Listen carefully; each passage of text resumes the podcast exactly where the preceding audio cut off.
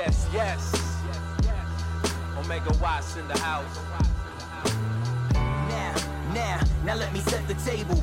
Now, now, now let me set the table. Invited to the banquet. I'm glad that you could make it. Invited to the banquet. I'm glad that you could make it. questions. Table fam, how are we feeling tonight? If I have not had a chance to meet you, my name is Isaac. I'm the pastor here at the table and part of our incredible leadership team here today. And uh, to start off, I just need to share that actually, m- me and my wife actually have some personal news. Um, I, um, uh, when we kicked off the fall, it was like in late um, August, early September. I told an illustration that we had COVID, which is true. We had COVID. And then in that story, I said that my wife Lauren was then throwing up. And after I talked to some people after that, and you were like, is there a little more going on than just COVID? And the answer is yes, there was more going on than COVID. Here's actually a picture of our baby girl uh, that we are having. So we found out we're having a girl, uh, Vera Victoria Trevino, uh, coming uh, March 31st, 2022. We are so excited, and um, I'm really like our our table spiritual family is growing, and I'm also just super pumped for me personally that my biological family is also growing. Um, I came into the office today, and I met, um, I kind of walked in with uh, Pastor Jarian. I don't know if you guys know him, and we were able to talk just for a few minutes.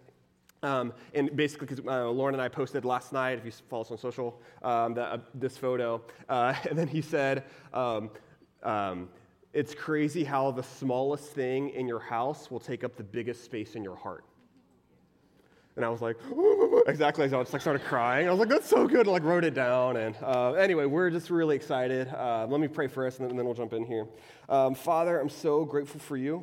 God, I'm so grateful just for new life um, for new life biologically, God. I'm also just incredible just for new life spiritually, God. And I know that you are doing such incredible things in the hearts of our people here at the table, God. And I pray that you keep sending your Holy Spirit um, to awaken dead people to become alive, blind people to be able to see, and people can be born, Father, into your kingdom.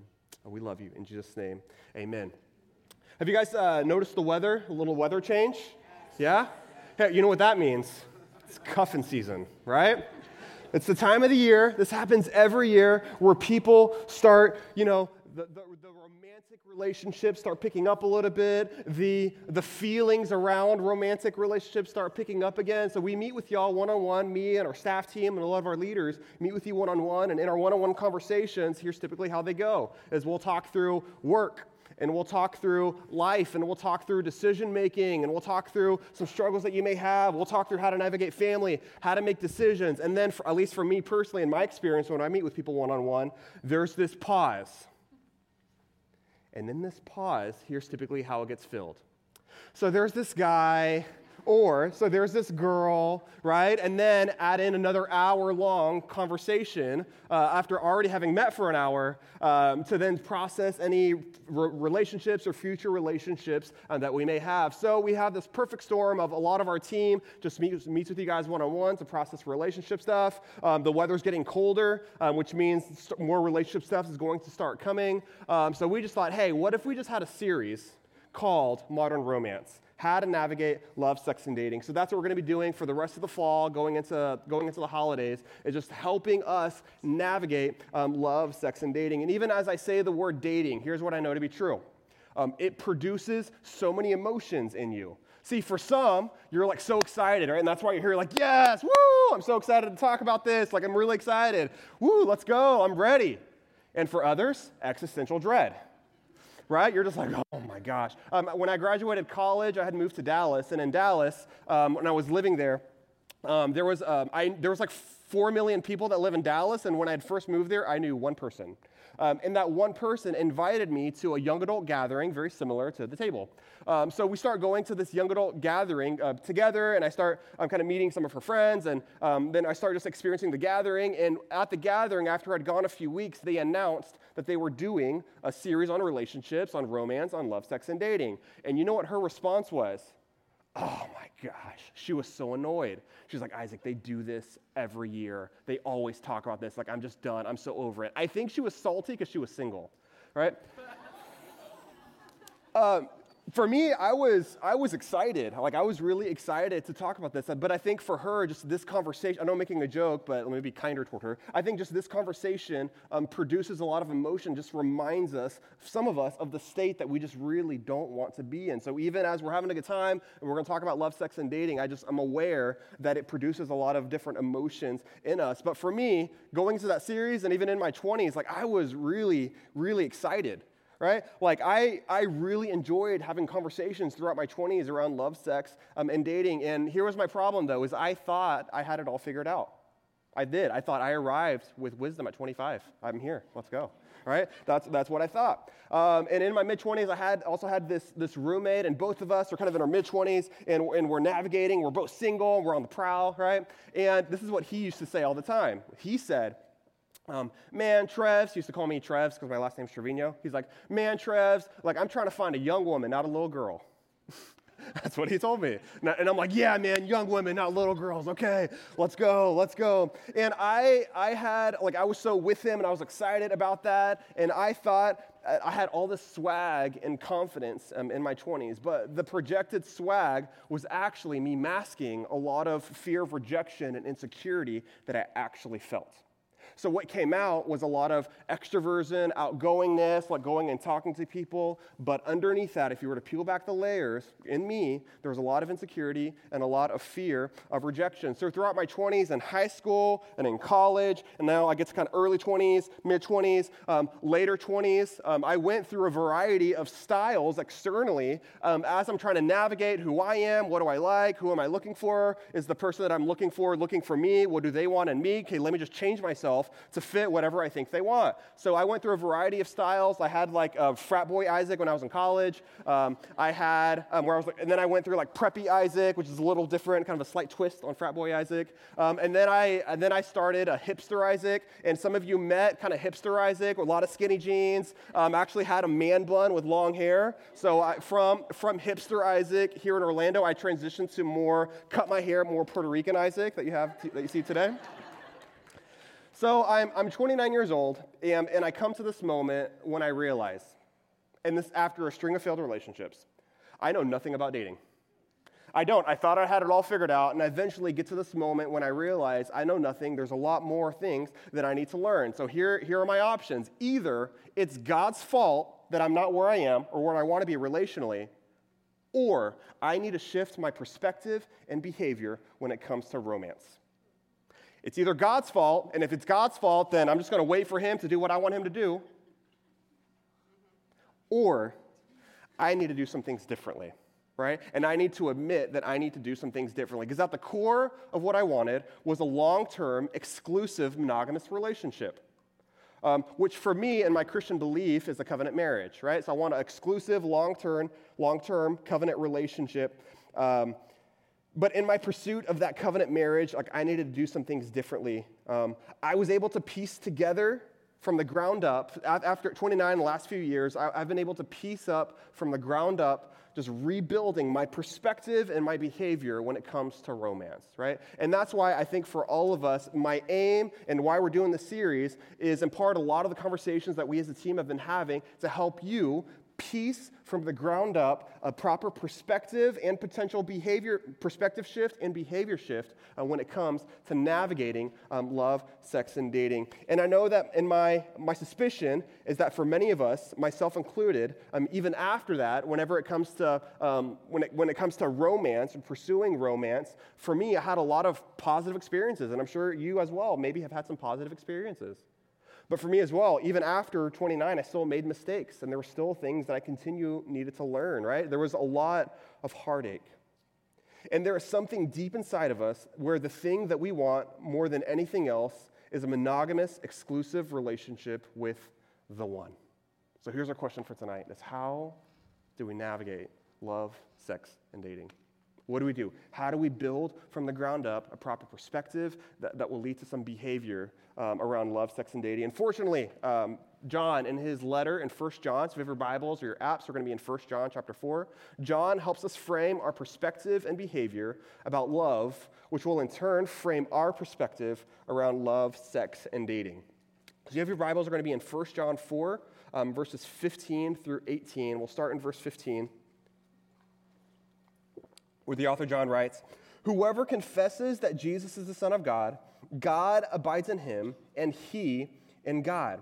All right, here's what he's saying. He's basically saying, hey, look, if you acknowledge Jesus as Lord of your life, if you say you're following Jesus, if you call yourself a Christian, here's what this means is that you are with God and God is with you. It uses this word abide, right? This, and this is fundamental to understanding a proper perspective around romance, is this idea of abiding, right? The word abiding, um, it can almost make it, you guys know the word abode, like a home? You can almost think about it like a home. You're at home with God. So if you're putting your faith and your trust in Jesus, you're, God, you're literally at home um, with God. And here we must abide with God before starting any relationship with a guy or girl. This is fundamental. A lot of us start trying to pursue relationships with, with girls or with guys, or, um, and we, we kind of do like the, the God thing, and then we think that God doesn't want our best interests at, my, at heart, and we think that God is not actually for us when it comes to relationships. So we're going to put God over here because He hasn't given us what we wanted in the past, and we're just going to start pursuing things without really um, considering what God might want for our life. We keep God way over there, and we, now we start um, um, chasing and going after um, different people way over here, right? There's a, there's a disintegration. We see this often, unfortunately, we see this often to where we meet you here at the table or here at First Orlando right? We meet you, um, and then um, you meet somebody else, or your friends uh, may meet somebody else, and then what happens? Hey, has anybody seen? I'm going to make up a fake name. Uh, Amy? Has anybody seen Amy? Like, no. What happened? Like, oh, she started dating somebody. Like, oh, yep, makes sense, right? Just disappear, right?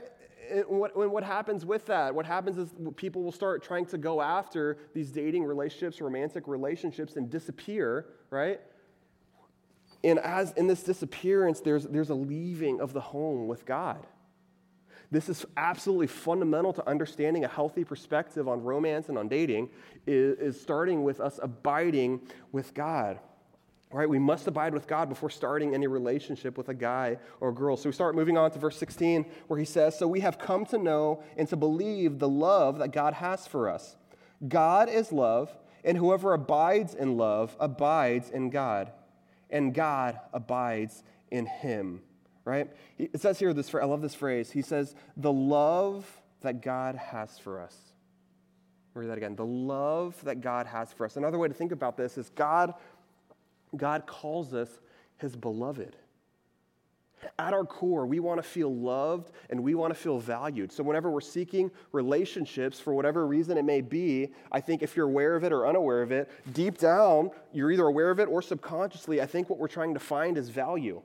What we're trying to find is worth, right? What we're trying to find is somebody that just cares for us, loves us, accepts us, um, somebody that um, respects us. Maybe you're somebody that just values respect, and you're like, man, I'm just going to. Maybe um, you want somebody that just thinks highly of you. And here is the God Almighty of the universe, whose truly only uh, perspective, opinion matters, that thinks the highest of you. He thinks the world of you.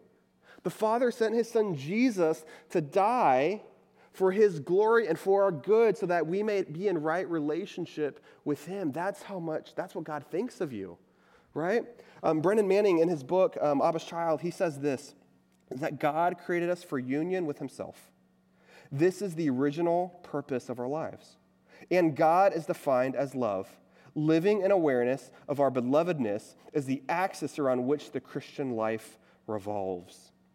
He continues, being the beloved is our identity the core of our existence.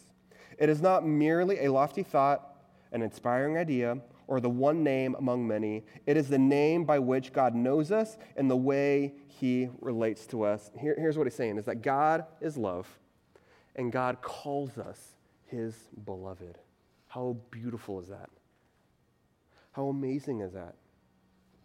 So, as we sit here, I'm going to pause for a few seconds. It's going to feel a little awkward, but I'm trying to prove a point, so just sit with me. I'm going to sit for just for a few seconds. You ready? Okay.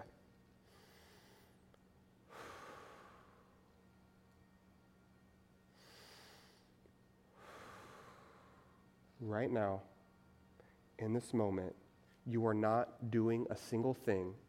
You're not proving yourself.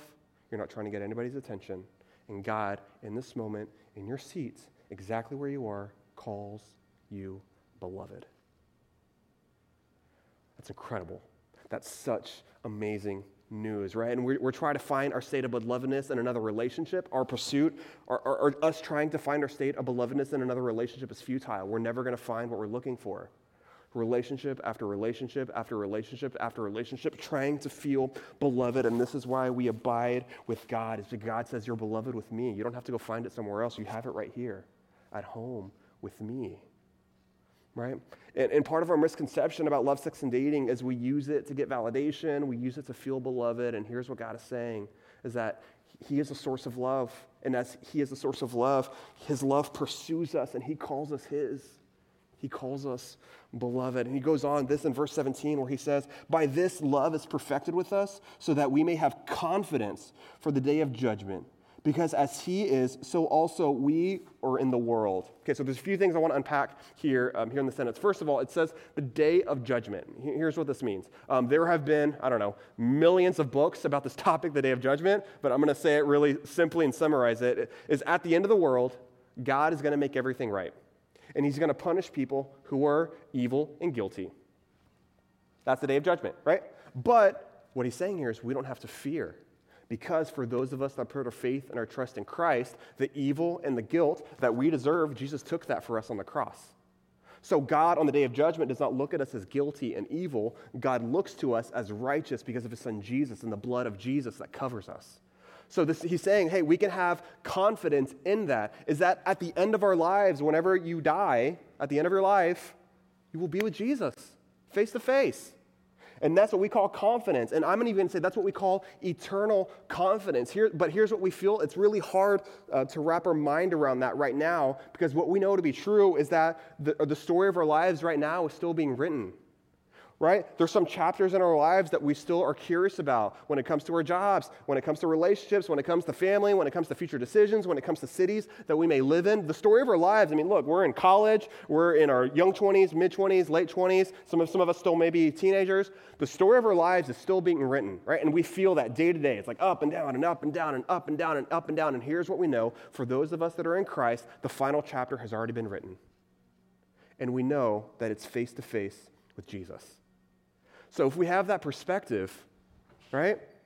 Um, it changes it a little bit, right? To where, like, yes, there's up and down to navigate, um, but also that's exactly what it says where he says, and as he is so, also we are in this world. Basically, what that, that phrase means is that Jesus navigated his life with eternal confidence.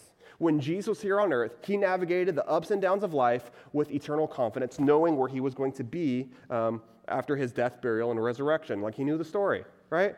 So, because of Jesus was able to navigate the world, Jesus as our Lord and Jesus as our model, we can navigate our lives with eternal confidence.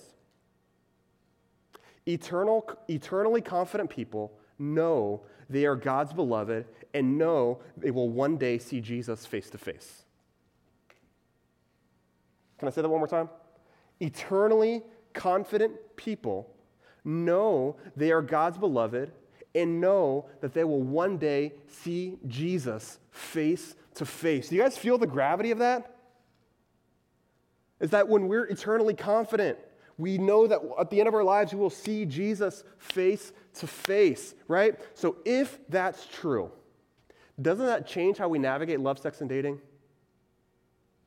If that's true, right? Because a lot of us, we, we feel that does he like me? Does not like me? Does she like me? Does she not like me? Um, I don't know. Should I text them? Should I not text them? Um, is texting weird? Do people still text? Should I call? Should I not call? Do I slide into the DMs? Do I not slide into the DMs? Um, am I, uh, do I go on a date? Do I not go on a date? Are we just hanging out? Are we friends? I don't know. I don't know what's going on, right? And all of these things we'll cover throughout the series, right? But uh, my point is yes, there are things to navigate. My point is it pales in comparison to eternity.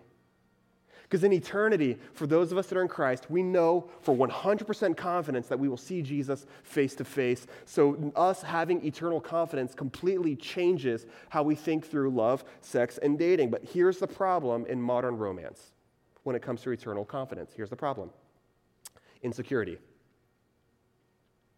What Jesus wants to us, what God wants for us, is eternal confidence. But oftentimes, what we experience is insecurity. We don't act out of eternal confidence. Oftentimes, we act out of insecurity. Okay, so what does insecurity look like? What is insecurity? Well, d- d- insecurity by definition means to lack confidence. And we kind of know just generally what insecurity looks like. Have you ever been to a party, right? Or been to a gathering of people? And like you just see the person, or maybe you are the person, and I've been the person, um, where you're just like along the wall, or like you're in the car, like texting all your friends to make sure they're there before you even walk in right? Or you're by the or you're by the food because you know that like at least you always have something to do by the by the chip bowl. Like, oh, oh, I'm at this party. I don't know what to do with my hands or my mouth. Right? I don't know. I don't know how to speak. I don't know how to talk to people. Like, um, here I am just eating chips. Here I am just drinks. Um, on my phone, texting. It's like you're in a room full of 100 people and you're still like on your phone, what you do in your bedroom every night. like, like I get it. So a lot of times when you look, when we, we think of insecurity, yeah, it, it can look like shyness, right? It can look like timidity. It can look like compliance. Uh, uh, somebody that's shy, maybe somebody that also just always assumes blame, like it's always their fault. So maybe the shy people that you know in your life, or you, if you consider yourself a shy person, um, you're just always taking the blame on things. Um, that's one version. Can I share with you the other version? Loudness the person that wants attention, the person that has so much bravado, the person that breaks all the rules, the person that's defiant, um, the person that never admits they did anything wrong. That's also a version of insecurity. The, see, the, the shy person is insecure, and their version of insecurity looks like avoiding attention. The loud person, their version of insecurity, looks like seeking attention validation, right? And, and we see this, and perhaps we've even experienced this, um, to where the, the, the, the loud, kind of insecure person, you know, that's a lot of external appearance, right? Um, it's a lot of how do I look? How do I look right now? It's a lot of, you know, going home. Okay, I, I know I was the center of attention at the party, but man, what do people think of that? Do they still like me? Do they approve of me? Like, do I have value? Okay, I'm known for being the funny person, so I always need to be the funny person. I never have permission to just be myself and just be, you know what, I just don't feel like being funny right now. Insecure people always feel like they need to be on. Um, here's the, the irony is that shy people think confidence is being loud and being the center of attention. Why? Because that's what the world says. The world says confident, oh yeah, confident people take up so much space, right? You ever watched, uh, maybe this is me because I'm weird, um, like watch YouTube videos just around like social interactions? And like in these YouTube videos, like help kind of coach social interactions. Um, okay, I just totally revealed my nerdness. Sheesh, wow. Anyway, we'll move on. Uh, you know, th- these YouTube videos are like, yeah, you wanna, you wanna command space? Look, just take up space and do this. Or just, you know, before you go into that meeting, just like be really big which in part is true. I'm not saying those things aren't helpful, but man, like, where is this bravado coming from? Like, why are you being big to have just put on some external performance so people like you? Like, it, that's a lot different than being eternally confident. Because you know what eternally confident people are like? Eternally confident people know they are beloved by God. Eternally confident people know being beloved by God means to turn and love someone else so, around here, the most confident people are the people that know they are so beloved by God and they don't have to do a single thing about it. And from that confidence, then they're like, cool, I know I'm beloved. Man, I want to tell someone else that they're also beloved. I want to love someone else. I want to be the most loving version of myself that I can. That's true confidence, not this fake external confidence, right? Um, or we think that, you know, the world tells us, uh, confidence, cultural tells us that, you know, confidence is having your voice heard. I'm going to I'm gonna have my voice heard, dang it. I'm going to let, when I speak, people are going to listen, all right? Okay.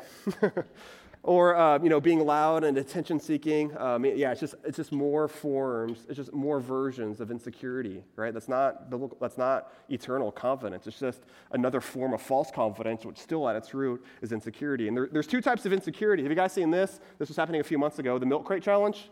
Did you guys see this? Okay there's actually a really good form of insecurity. It saves your life right so I don't know if you, did you guys see the milk crate challenge? So people are like going off milk crate after trying to scale, trying to um, scale this like really, really unstable, um, insecure milk crates. And then we see here our, our, some of our friends here just like epically wiping out, right? And then you sitting there, I would assume, as a wise person, would say, I'm not getting on that.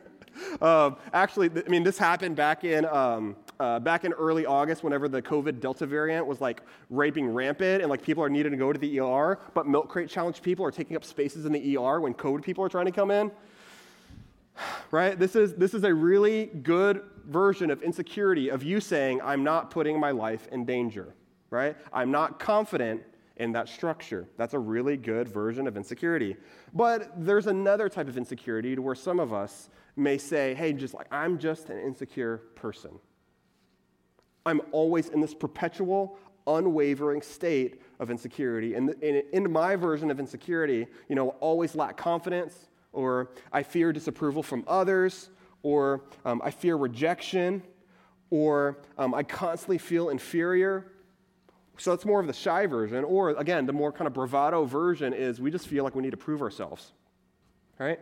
So we just feel like, especially when it comes to romance, when it comes to romantic relationships, we're constantly proving ourselves to ourselves and others and posting about it, right? And having our list of people that we've been with and racking up our numbers, right? Just to, to prove something to ourselves around who we are, because we got this, right? I'm, I'm, I'm you know, I'm, I'm a person that people like, right? I'm going to prove it.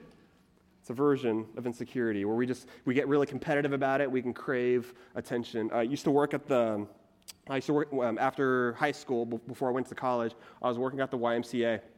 And um, so, me and there was this other guy that was working there when he was like 26. And so, we're there at the pool. Um, so, we're there kind of like watching, you know, making sure the children don't drown. They're at the pool. Um, and um, so, me and this guy are on the bleachers, and there's this girl that's sitting across the pool, right? And then he says, Hey, look at that, and describes her hair color. He's like, It's been a while since I've been with that hair color. And I'm like, Ew, that's dude, that's gross. Like, what do you, we don't have that relationship, bro. Like, I don't, like, that's so gross. But what is that? That's just an insecure, like, bravado, machismo thing going on in him that's just gross, right? That's gross. But unwavering insecurity distorts our identity and reveals what we fear the most. Because at its core, insecurity is a form of fear. It's a form of fear, right? Um, see, in some of us, if we're to be honest, myself included, uh, for a while, is that some of us fear being single. Some of us fear having a relationship like our parents. Some of us fear abandonment. Some of us fear commitment. And with that fear and insecurity, we start acting out of that insecurity. Right? So, what do I mean by that? Have you guys ever um, been part of a text huddle? What's a text huddle? Um, one person needs to send a text message, but 10 people then come around this person and create a huddle.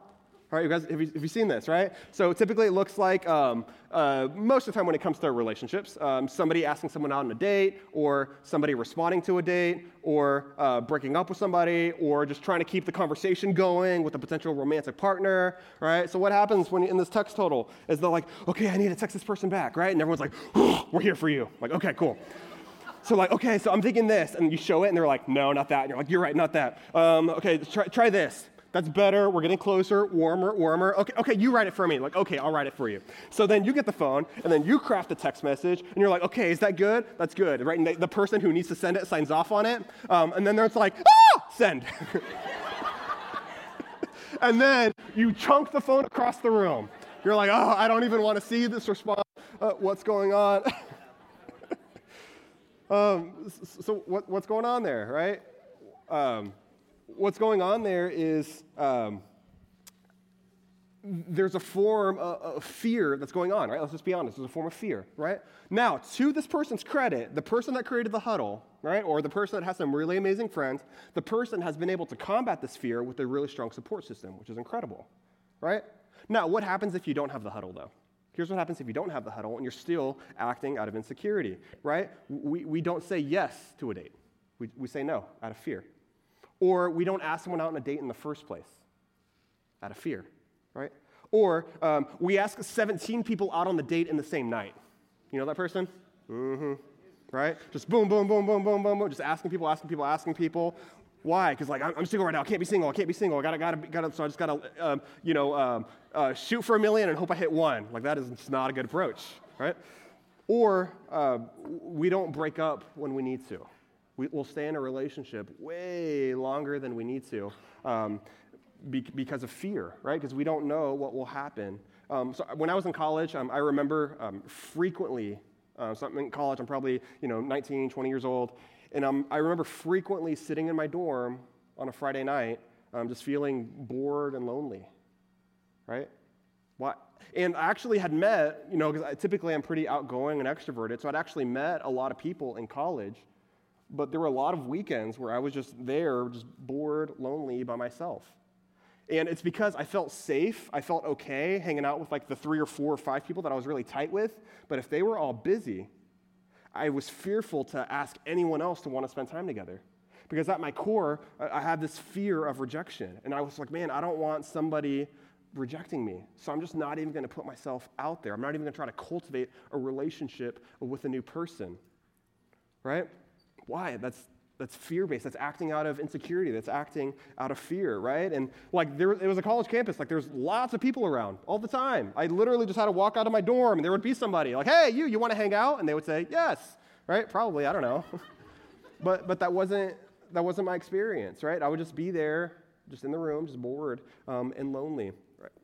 And here's what relationships do: is relationships don't make you insecure; they reveal the insecurities that you already have. When it comes to relationships, it's not like a relationship that makes us insecure, right? It just reveals what's already there and some stuff that's already going on. So here's what we do. So John gets to verse 18 where he says, There is no fear in love, but perfect love casts out fear. For fear has to do with punishment. But whoever fears has not been perfected in love. And here's the big idea for tonight is don't act out of insecurity, act out of love. Don't act out of insecurity, act out of love. Right? So, so what does that mean? What does acting out of love mean? We, are, we kind of talked through, described what acting out of insecurity can look like when it comes to love, sex, and dating. But what does acting out of love look like? Number one, address unresolved anxieties and insecurities. Address unresolved anxieties and insecurities, right? And even ask this question what do I fear? Anytime we're feeling anxious, I'm using the word insecure a lot, but it applies to anxiety as well. Anytime we're feeling anxious, anytime we're feeling insecure, we're fearing something. So we, we need to be able to name what we're feeling. What is um, the thing um, that we're feeling, right? Well, like, what is it? Is it, again, just being single? Is it family stuff? Is it potential friendship stuff, potential conflict stuff? Is it some a very specific person's opinion of you that you, care, that you deeply care for and value? What do you fear? What's, what's the thing that you fear? Right? And, and here's why step one is most important, or number one is most important, is because you have to get yourself right before bringing somebody else into your life. You have to. This is, this is why this is foundational. You have to recognize that we are beloved by God, right? And we don't need to fear, right? Because perfect love casts out fear. But also know, be aware that, y'all, we're human beings. We're going to fear. We're human beings. So it's important to name the fear and have a good support system around that fear to keep moving forward in life and not let fear destroy you. Not let fear limit all of your options. Not let fear take away parts of your life. That's what fear does. That's what anxiety does. That's what insecurity does. It takes away parts of your life. And God's a really big God that doesn't want to limit your life, that wants to give you eternal life and life in abundance here on earth today. So that's why we can trust Him, right? And we can have eternal confidence um, in Him and get some good people around us to help us navigate that we don't need to be perfect in our fears, but we need to be aware of our fears and we need to be working through that. So if you're if you don't know what you fear, if you're sitting here right now and we'll have um, just some space to process as well, but if you don't know what you fear, you're not going to have a healthy relationship right now. You're going to have a relationship that you don't like. You're going to have a relationship you don't enjoy. And maybe you're with somebody that is unaware of what they fear, and that's kind of what you're experiencing, right? And you may feel some unequalness going on. That's exactly what's going on. Like, we have to be aware to know, um, to address any unresolved anxieties or insecurities. Here's the, um, well, let, me get on to, let me get on to number two. Okay, number two. Um, replace neediness with eternal confidence. Ooh. Replace neediness with eternal confidence.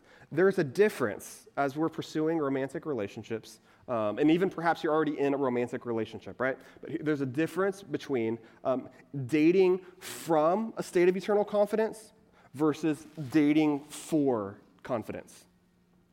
There's a complete difference between us knowing that we are confident, eternally confident because of Jesus, and then from that moving forward into, into romantic relationships, versus um, I'm not a confident person, I'm an insecure person, and I'm only going to get validation and confidence as I'm in a relationship.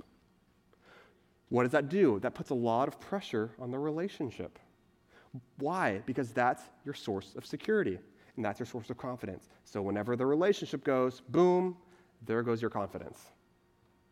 It's so much better whenever you have one eternally confident person that starts um, engaging and spending time with another eternally confident person, and two eternally confident people choose to spend time together.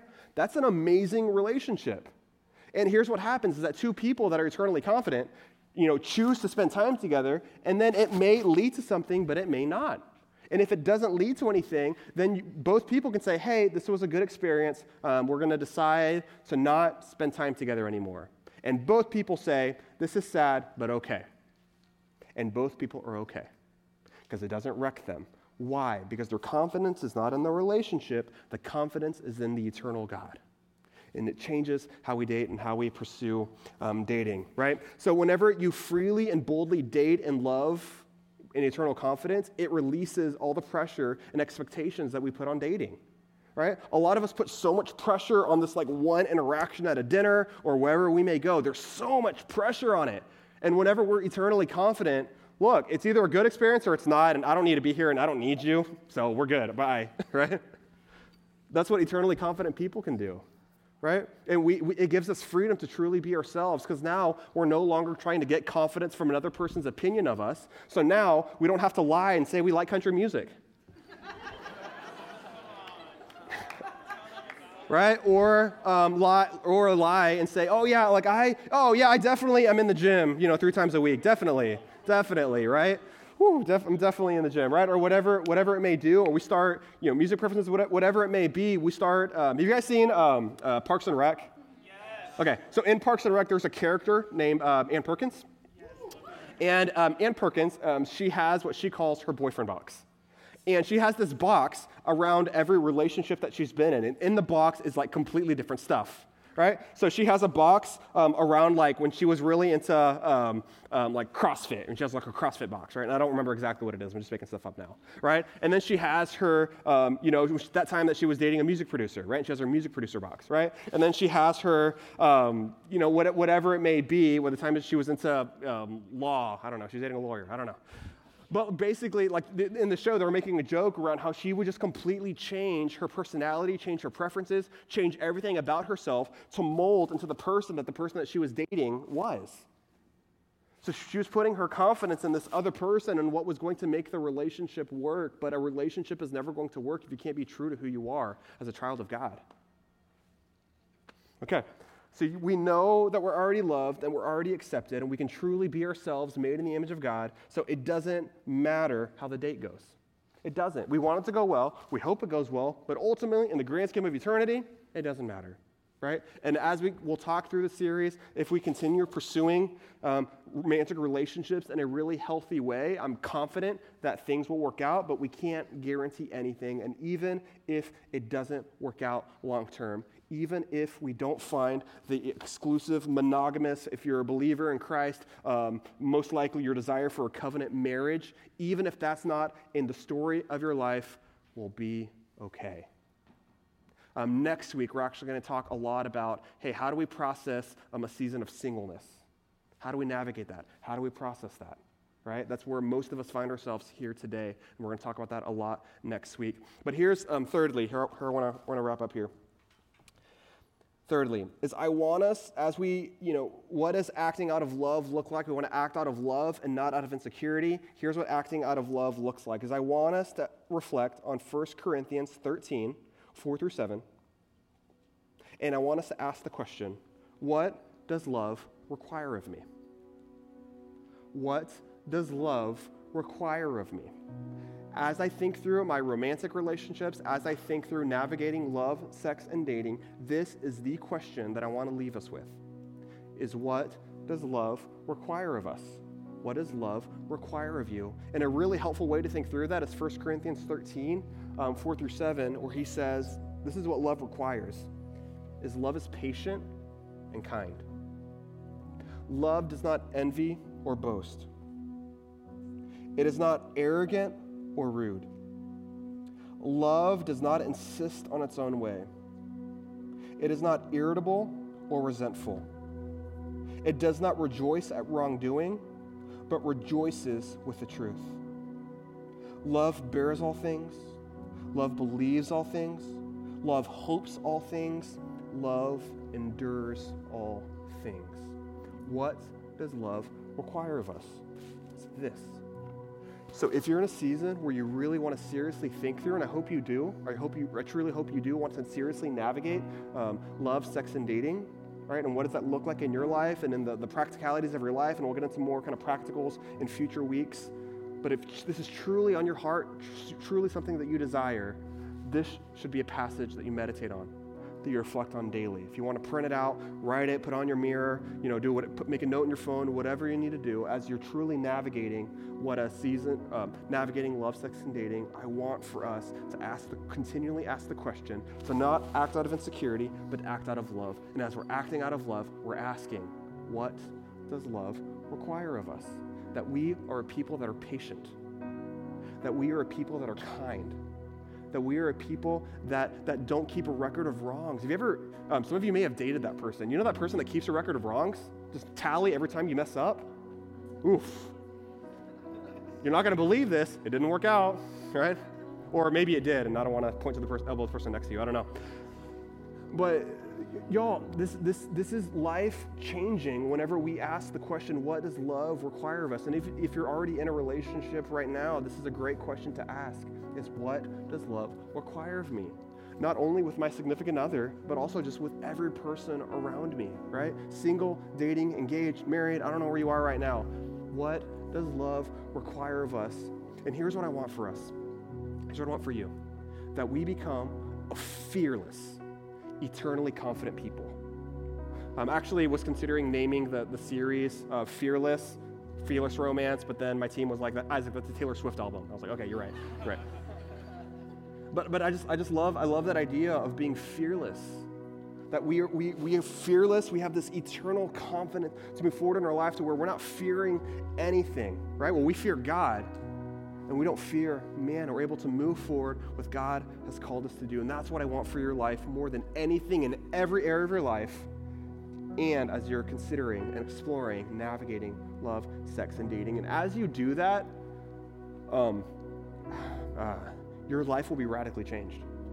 The story that you inherited from your family can be different because of the decisions that you're making today, with the perspective shift starting today and the behavior shift starting today can rewrite the story of your life to where people that you interact with don't need to have the negative, um, the negative experiences that you've had, the trauma that you have. You can rewrite the story in an incredibly gospel oriented, God honoring way. That's what I want for you more than anything in the name of Jesus. So here's how we're going to respond um, we're going to respond by singing. Um, and I love the song that we're about to sing. It's a song we sang earlier, if you were here, uh, Cornerstone, right? Where it just talks about, hey, look, Jesus is the foundation. Jesus is the starting point. Jesus is the foundation upon which we stand on. Christ alone, cornerstone right? That's going to be the foundation that we stand on. Um, and then after we sing for a little bit, um, then we're actually going to take communion together. So there on your chair, um, you should have, um, and if you're not, it's not on your chair. There's some open ones kind of around you. You can find an open chair. Um, but I'll, I'll come back and I'll lead us through a time where we can take communion together to be able just to remember the blood and the sacrifice of Jesus, where we are just bought and we are His, and we can just dwell with Him, and we can be so incredibly grateful for Jesus and what He's done, and remember His death, burial, and sacrifice and resurrection on the cross. So that's how we'll spend the next few minutes together.